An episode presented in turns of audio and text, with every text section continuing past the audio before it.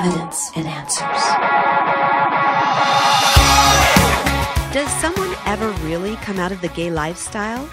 The homosexual community has become commonplace, and so many embrace it as a natural tendency. Are they born that way, or is it a choice?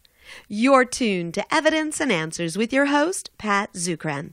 Pat is an author, teacher, and international speaker in the area of Christian apologetics, the defense of the Christian faith. Today on the show, Pat will be interviewing a young man who came out of the gay lifestyle and is now serving in the Christian community. Pat will ask some hard and very personal questions, and the answers may surprise you. The topic of homosexuality is one that, as Christians, we need to respond to. But how? By showing Christ's love to all we encounter. Now, here is Pat along with his guest, Taylor. You're listening to Evidence and Answers, where we present a compelling evidence for Christ and provide biblical answers to the issues Christians face today. Can a person change their sexual orientation? Many in the gay community say, You're born gay and therefore you can never change. How can we reach out to those in the gay community? Here to help us address that issue is Taylor. Taylor is currently a student at Every Nation Leadership Institute, preparing for a lifetime of ministry and service to the Lord. So, Taylor, welcome to the show. Uh, hi, Pat. Thanks for having me. Well, Taylor, you came out of the gay lifestyle. Tell us about your journey first into the gay lifestyle. I remember kind of just being very, very curious. Ever since I was like in the fifth grade, I kind of started to like, I guess, see attraction towards the same sex.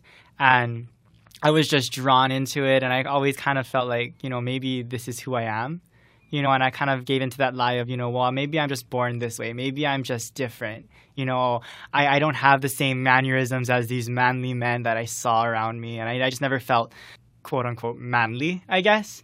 And so because of that, I just kind of was like, you know, well, I'm not manly, and I do find an attraction to the same sex, so maybe this is who I am. And so I remember just kind of my freshman years when I really kind of was like, okay, you know, maybe let's just test it out. And so I had my first relationship with someone that my freshman year, and I felt like, you know, this is the one for me. This is the person that I'm going to marry, or this is the person I'm going to be with. And I felt like I loved him so much. But really, it was just this lie. Because as quickly as it started, it was also as quickly as that relationship ended. And that relationship was my longest relationship, and it lasted for about a year. Every other relationship after that was really short, very, very short. Well, tell us as you were growing up about the men in your life. Were there positive male role models who you could bond with and really mm-hmm. model yourself after? Or was that absent in your life? For me, my dad passed away when I was in the seventh grade. And so when he when I was in the fifth grade, he also got sick. And so he wasn't really around to I guess, guide me into what it really means to be a man. And so I kind of just saw on this one side this person who was deteriorating and then my uncle who was like the man's man, you know, he was all about, you know, you don't you don't act a certain way, you don't you don't do certain things and if you don't then you you know you're a you're a fag or you know, he would call call me things like that or say things like that. And I, I really kind of I kind of was like confused in that. Like I was like, you know, well my dad's over here, I don't really have a dad to look up to and then these people around me they're all like manly men. They always talk about being rugged and and playing sports and doing all these things, but that wasn't who I was. Like I never really liked sports and I never really liked to, you know, do like fix things or, or work on cars. I enjoyed baking and I enjoyed you know, going to the mall and talking to people and, and, doing all these things. And those types of things are generally associated with women and so I kind of was like, you know, well, maybe I am gay, and, and maybe these people, because these men, you know, these are what real men are, and I'm not that. So did you find yourself identifying with women then, and bonding with women instead of men at a young age? Is that what you found? Yeah, I, I kind of saw women more as like a, I guess, a go-to. I kind of felt like I could trust them and I could open up to them because they would you know, just love me and accept me. And I, I really felt uncomfortable, I guess, talking to men or even opening up to them. I really didn't want to. It was really hard for me to even like ask my uncle for favors or to do things for me because I was just like, this is really awkward, you know? And I just found my comfort just kind of in confiding in women. I see. So, Taylor, you mentioned it a little bit earlier, but tell us about the gay lifestyle. I mean, what were your relationships like? My relationships were very short. Um, it really it didn't last too long. Like I said, my longest relationship was about a year. But beyond that, we always ended up breaking up because either somebody cheated or there wasn't a satisfaction there anymore. And it was just very short relationships because it was very promiscuous. Everybody kind of just wanted to, everybody I dated, either myself or them, we wanted to kind of explore beyond that relationship at some point. We wanted to kind of meet new people or do different things or or try to find some satisfaction in another person. And then when the other person found out it was just over. And that was basically my relationship routine to a certain point where I just gave up on relationships altogether. And I was like you know what, I'm just going to have sex all the time. I'm just going to have my girlfriends and then I'm just gonna go to guys for sex, you know, and then that's what I did. I would meet up with guys and I would just have late night hookups and I would just go on the internet and browse the internet and try to find these guys to kind of I guess, fill my sexual pleasure and then using women to kind of feel that emotional pleasure. Yeah, you know, Taylor, that promiscuous lifestyle is quite prevalent in the gay community. Numerous studies have shown that the Bell and Weinberg study, the New England Journal of Medicine, the Dutch study in the Journal of AIDS, and numerous others. And so the whole idea of monogamy seems to be a myth in the gay community. Yet that's what we are presented constantly, you know, from the popular media that, you know, no, gays don't have a promiscuous lifestyle, that they are monogamous. But the numerous numbers of gays I talk to constantly repeat what you're saying that there seems to be a need for multiple relationships in you know the gay community. Why was that the case in your life? I think that it's just you build into the lie that this person, this next person is going to be the one, but then you never get fully satisfied in that. You're always trying to find something, some yeah, kind of satisfaction. There seems to be an emptiness in there. Yeah. That, a seeking that drives you to another relationship. Exactly. And what you're saying, you were hoping the next one would be the permanent one. Yeah. I, I thought that the next relationship I was going to be in was going to be the one that it would last. And it ended up hurting me or hurting that person because some kind of need wasn't being met in that relationship. Yeah, that's interesting, isn't it? That in these relationships, you know, although outwardly there seems to be a lot of emotional attachment, really inwardly there's a emptiness still inside, isn't there? Yeah. Well, Taylor, did you have the feeling while you're in the midst of the gay lifestyle that this was sinful or something just wasn't right? Or were you convinced this is right, this is who I'm in, I've got no problem with it whatsoever? I was very conflicted because I grew up in a Christian home, so I kind of knew like you know it's a sin, but then at the same part of me there is there's that part that's kind of like no, but this is who you are, and it's something that I kind of wrestled with. I was very like there was there was moments and, and times where I was like you know what? No this is a sin. You need to stop, and I would try everything in me to stop, but it just wasn't working, and so I'd be like okay well maybe this is who I am, and I, would just give into it and and, and kind of live that way. But I remember at the end of it all, I would always end up feeling like you're a monster. Kind mm. of feeling like, you know, you're never going to be accepted. You're never going to be accepted by God because you keep on falling back into it. And I kind of felt like, well, what's the point? And then that's when I finally was like, you know, I'm just going to give all into it and just go into that lifestyle because there's no point in me even trying to meet God's standards. Yeah, you know, even those who don't grow up in a Christian background, they tell me the same thing that they felt conflicted mm-hmm. there in there. D- describe that a little bit to us. I mean, what do you mean by what was the conflict that was in there? I think the conflict was like you feel like part of you is this this that that you are gay. But then on the other end you feel like, well, there's something telling you like this is wrong. This this isn't how you were built. This isn't the way that you were designed to live. And, and those two mindsets are constantly constantly kind of waging war against one another and you're you're constantly thinking these different things in your head because you don't know, you know, you're kind of at odds with yourself because there's just these two aspects of who you are, this internal nature that's telling you, no, this is wrong, this isn't right. And then this other presence, I guess this this other aspect of your mind that is telling you, no, you were born this way, you know, don't you see like everything you've, you've tried everything and you're not changing. So what's the point, you know? You know, well, Taylor, how would your parents respond once you told them well, by the time I told my mom, my dad had already passed away. So I didn't really, I would, I don't know what my dad would say. But my mom was very like taken aback by it. She was kind of just like, oh, well, that's, that's wrong, you know, because she had that mindset, you know, that, that this is a sin. And I don't remember feeling accepted. I don't remember feeling like I could be at home. And so I would spend my nights out. I really just didn't want to be at home because I felt like, well, you know, I can't get love here. Because I remember because my dad passed away, it just made that much more pressure in our home for me to become the man on the house, the man of the house. And so I remember feeling like, well, I'm never going to meet the standards of being a man, so I'm just going to not be a part of this family. Yeah, you know, that's what I hear a lot when I, in a lot of my friends who are in the gay community, those who have come out, that they're really looking for acceptance and they didn't find it, you know, in the Christian community or in their family. And so, but they found it in the gay community. And so they naturally drifted towards that area. Now, you said a lot that you didn't feel you could meet up to the image of what it means to be a man. You know, and often in our culture today, we have the image of a man. He's, you know, John Rambo, or he goes in the Yeah. octagon and fights in the UFC. Uh, is that the kind of image that you felt you had to live up to? Growing up, yeah, I definitely felt like I needed to be this manly version who, you know, was rugged, who, who played sports, who wasn't afraid to get hurt, who could endure pain and, and, and who could fix things and was macho and masculine. And I wasn't any of those things. Mm. Well, Taylor, tell us about your journey out of the gay lifestyle. I'm sure it was quite difficult, but tell us a little bit about that journey. It was very difficult. I remember going to like our, our small group at our church and I had gone to them because I had contracted like a STI and I felt like, you know, there's nowhere else to go because this is the end, you know, I might die, I don't know.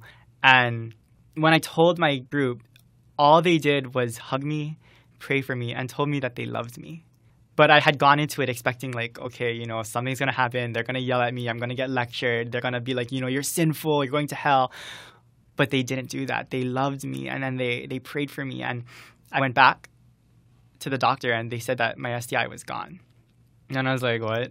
I was kind of like taken aback. I was like, how could it be gone? You know, but God had done something, and so I remember that moment. I was like, you know, I'm gonna commit. I have to commit to you and it was not easy. It was not an easy road, but it was constant um, meeting up with mentors, men who would speak life into me, men who I could actually live like look up to and be like, you know, that's what it means to be a man. It's not about being macho. It's not about being, you know, this octagon fighting person, but it's about really leading by example. It's about being a leader. It's about loving. It's about having compassion, but it's also about, you know, knowing when to say things, when not to say things and they really just spoke life into me. They really encouraged me every time that I fell because there are times when I, I would just kind of slip back or forth and kind of give back into that pleasure or whatever. I they would always just hold me accountable to that, pray through with me. We would set up practical things for me not to do things. And over a course of time I realized that my love for Jesus was way greater than my love for a temporary satisfaction on this world. And so I decided that, or I saw that I didn't need that temporary satisfaction anymore, that I could find full satisfaction in who Jesus was.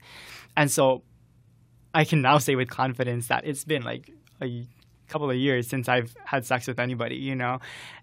Yes, there's a temptation that's there, but that's just like with anybody's temptation, I think, that you you deal with it. You know, like any man who's like married, I'm sure he has a temptation to look at a woman in a promiscuous way and to kind of see her, you know, sexually.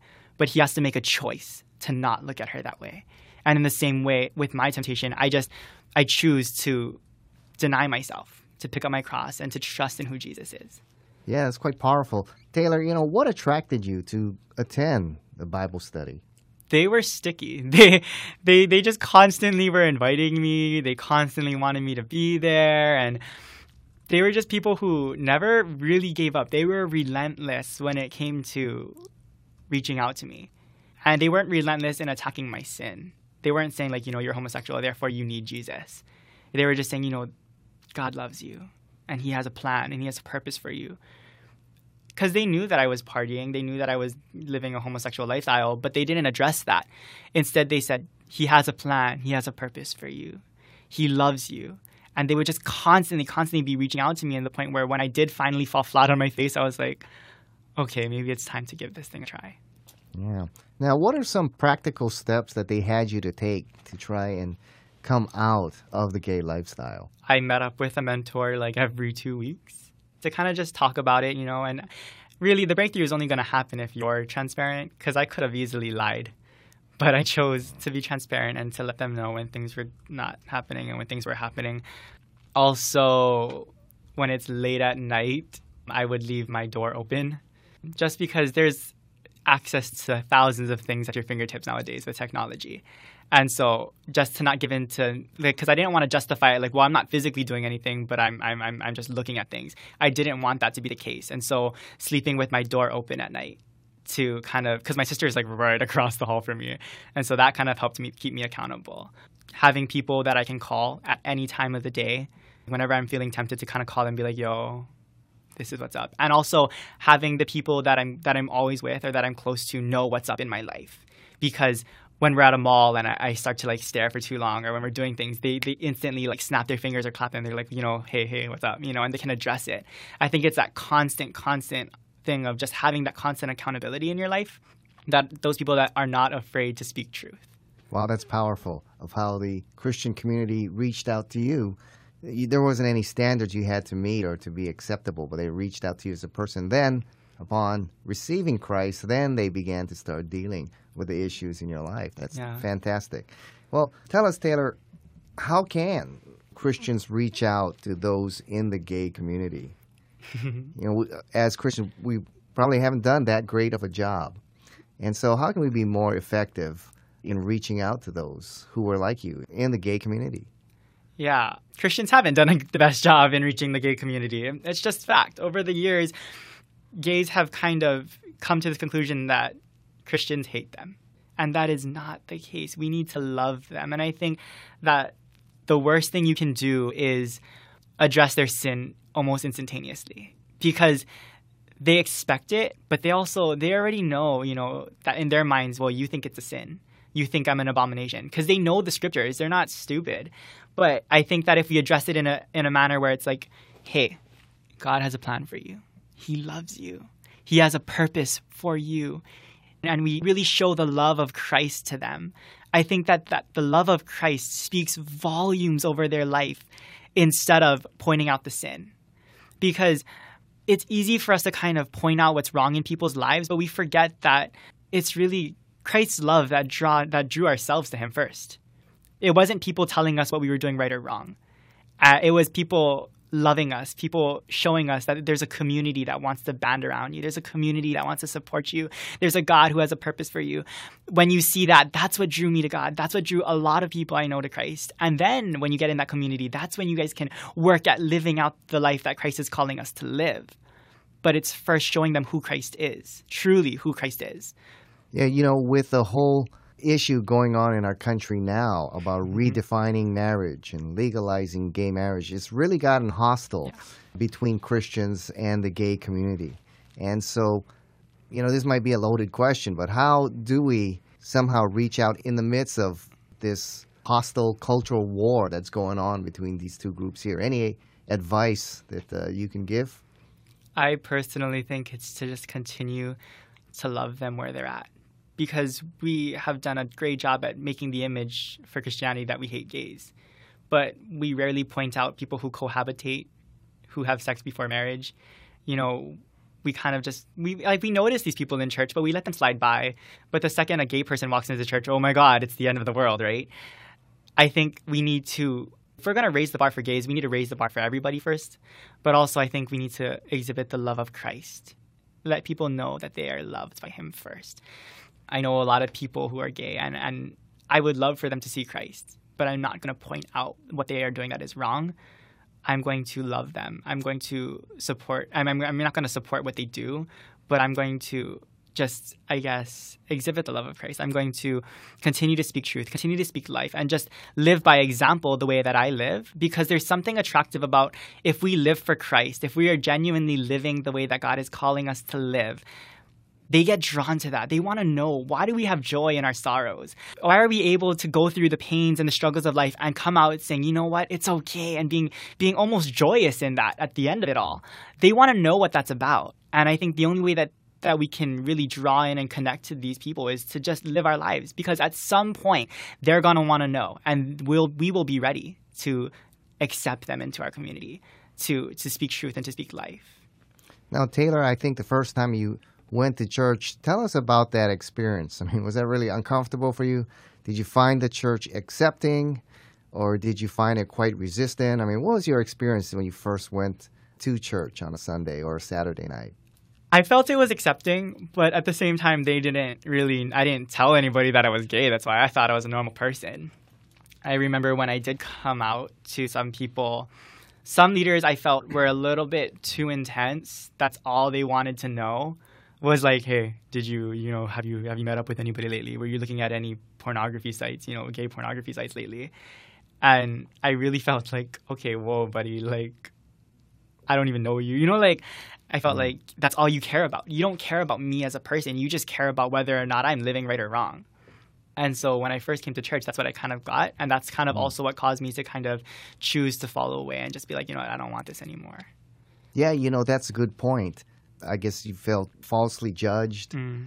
you know, by people that don't know you. Yeah. You know, and what you seem to be saying is you need to accept me as a person first if you want to speak into my life. Yeah. You know, to have that relationship there. Then you have the authority to speak into my life. But if you don't, you know, and then you're addressing very deep and personal issues and hurts in my life, and, you know, I don't even know you. Well, you haven't built that platform of a relationship there. So, yeah.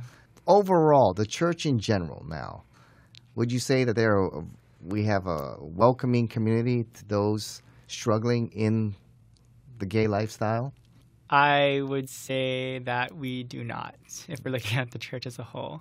Yeah. And how would we be more sensitive to reaching out to those in the gay community?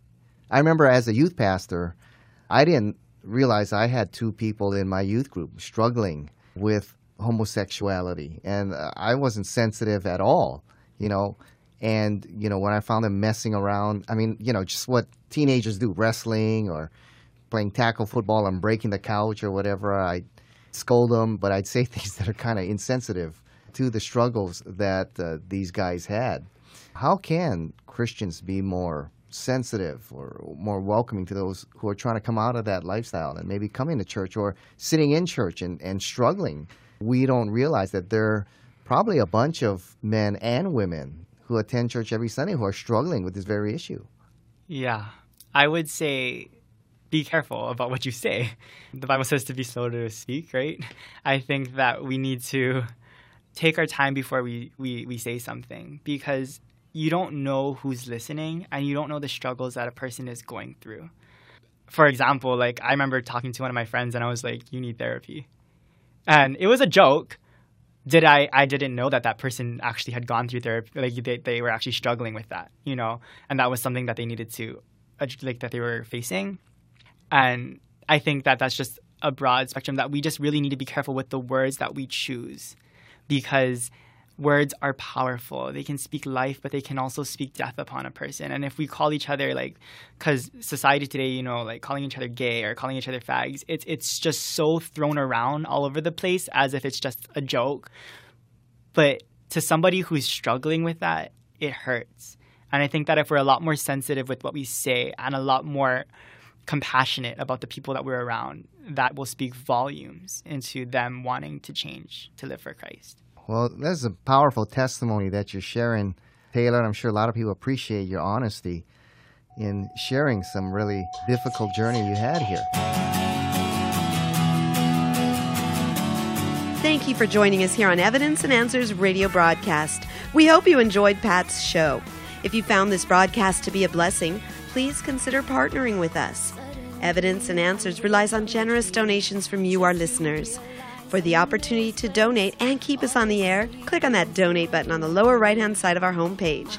That's evidenceandanswers.org. We have a wide variety of resources available for you right there. Evidence and Answers is grateful for our key sponsor, Highland Capital Management, providing investors with alternative investment solutions. To learn more, visit their website at hcmlp.com.